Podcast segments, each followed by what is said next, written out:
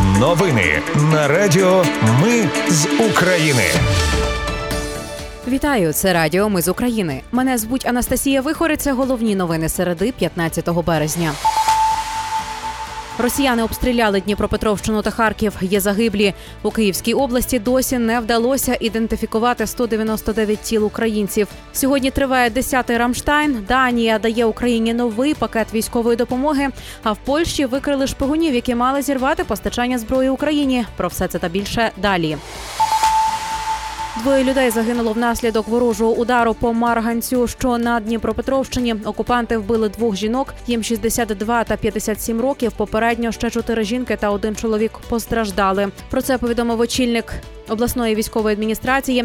Пошкоджень зазнали сім багатоповерхових та чотири приватні будинки і господарська споруда. Харків сьогодні вранці окупанти обстріляли житлові будинки та міську інфраструктуру міста. В районі місця прильоту жодного військового чи інфраструктурного об'єкту. У будинках навколо повибивало шибки. Про жертв та постраждалих інформації не було, зазначив мер міста Ігор Терехов. Російські війська в чергове обстріляли прикордоння Чернігівщини з мінометів, цілили по Семенівській громаді. Повідомляє оперативне командування Північ. Військові зафіксували приблизно 18 влучань. Інформації про постраждалих серед цивільних наразі немає. Бахмут тримається. Воїни-прикордонники успішно відбили черговий ворожий штурм. Наші захисники зупинили спроби прориву двох штурмових груп ворога, а також зірвали атаку на два опорні пункти. Повідомила Державна прикордонна служба України. Після кількагодинних стрілецьких сутичок вагнерівці відступили по скупченнях ворожої піхоти. Відпрацювали мінометні розрахунки наших бійців. Загалом впродовж дня вбито п'ятьох окупантів, 16 поранено. Також снайпери-прикордонники ліквідували трьох загарбників, які саме розгортали станковий кулемет на позиції. Під Бахмутом, ймовірно, сьогодні збили російський фронтовий бомбардувальник су 24 Про його знищення спочатку повідомили моніторингові групи. Потім відео падіння опублікував голова офісу президента Андрій Єрмак. На кадрах видно вибух літака і купол парашута. Пілот встиг катапультуватися. Відео має логотип 93-ї бригади. Холодний яр в самій бригаді та повітряних силах про збиття літака досі не повідомляли. Під Бахмутом доброволець з Нової Зеландії врятував українського військового з полону. Під час військової операції під Бахмутом доброволець із Нової Зеландії знайшов підвалі Олексія Гордієва, де він 42 дні пролежав поруч із вбитими та пораненими товаришами. За майже півтора місяці полону чоловік схуд із 80 до 42 кілограмів харчувався крихтами, а воду пив з калюш. Нині Олексій знаходиться в шпиталі у Дніпрі. Ідентифікація загиблих на Київщині досі триває. В Київській області не вдалося ще ідентифікувати 199 тіл українців, які загинули внаслідок повномасштабного вторгнення Росії. Також 300 мешканців області вважаються зниклими безвісти. Розповіла Суспільному речниця поліції Київщини Ірина Прянішнікова. Загалом після деокупації на Київщині правоохоронці знайшли 1374 тіла вбитих мирних мешканців. Сьогодні триває 10-й Рамштайн. Зустріч союзників України з питань оборони відбувається у форматі онлайн. Головні теми надання боєприпасів і системи протиповітряної оборони, а також продовження постачання танків та важкої броньованої техніки для контрнаступу збройних сил України. Дев'ять країн станом на сьогодні зобов'язалися надати Україні понад 150 танків леопард. Про це заявив міністр оборони США Ллойд Остін. Данія дає Україні новий пакет військової допомоги на 130 мільйонів євро. Про це оголосило Міністерство оборони Данії. У пакет входить техніка та обладнання, яке конкретно просила Україна.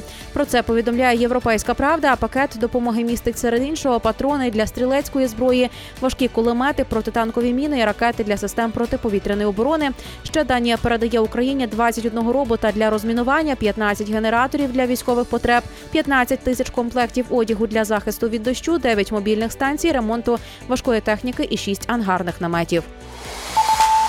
У Польщі викрили шпигунів, які встановили камери на шляхах постачання зброї Україні. Агентство внутрішньої безпеки Польщі затримало шістьох іноземців, які готували диверсії на залізничних маршрутах і в критичній інфраструктурі. Шпигуни встановлювали камери на трасах та залізничних вузлах підкарпатського воєводства. Журналісти РМФ ФМ зазначили, що це головний пункт постачання Україні західної зброї та боєприпасів. Після інциденту Польща посилила охорону залізниці та об'єктів критичної інфраструктури.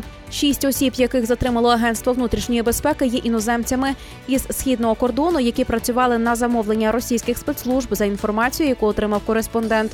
РМФ ФМ йдеться переважно про ділянки залізничних шляхів у підкарпатському воєводстві, зокрема неподалік летовища Ясьонка, що поблизу Ряшева, повідомили в РМФ ФМ.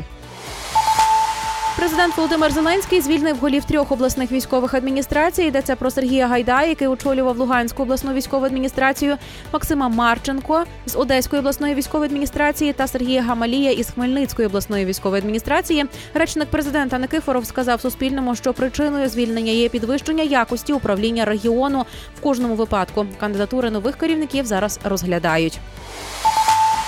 Укренерго просить мешканців Полтавщини, Сумщини, Житомирщини, Харківщини та Київщини і столиці не перевантажувати електромережі, щоб уникнути аварій. Компанія попередила про аварійні відключення світла в разі надмірного споживання електрики.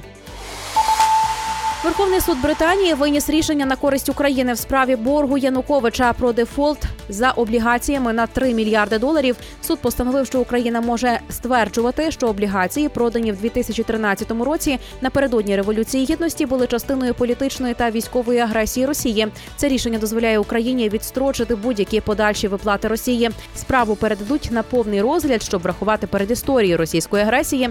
Президент Володимир Зеленський назвав це черговою перемогою над агресором. Справедливість буде за нами, додав він.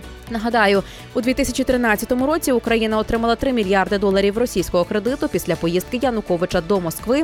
Після анексії Криму і початку війни на Донбасі у 2015 році Росія подала позов проти України із вимогою повернути борг Януковича. Наразі це всі новини. Мене звуть Анастасія Вихор. Нагадаю, українці, ми незламні. Радіо ми з України. Перемагаємо разом.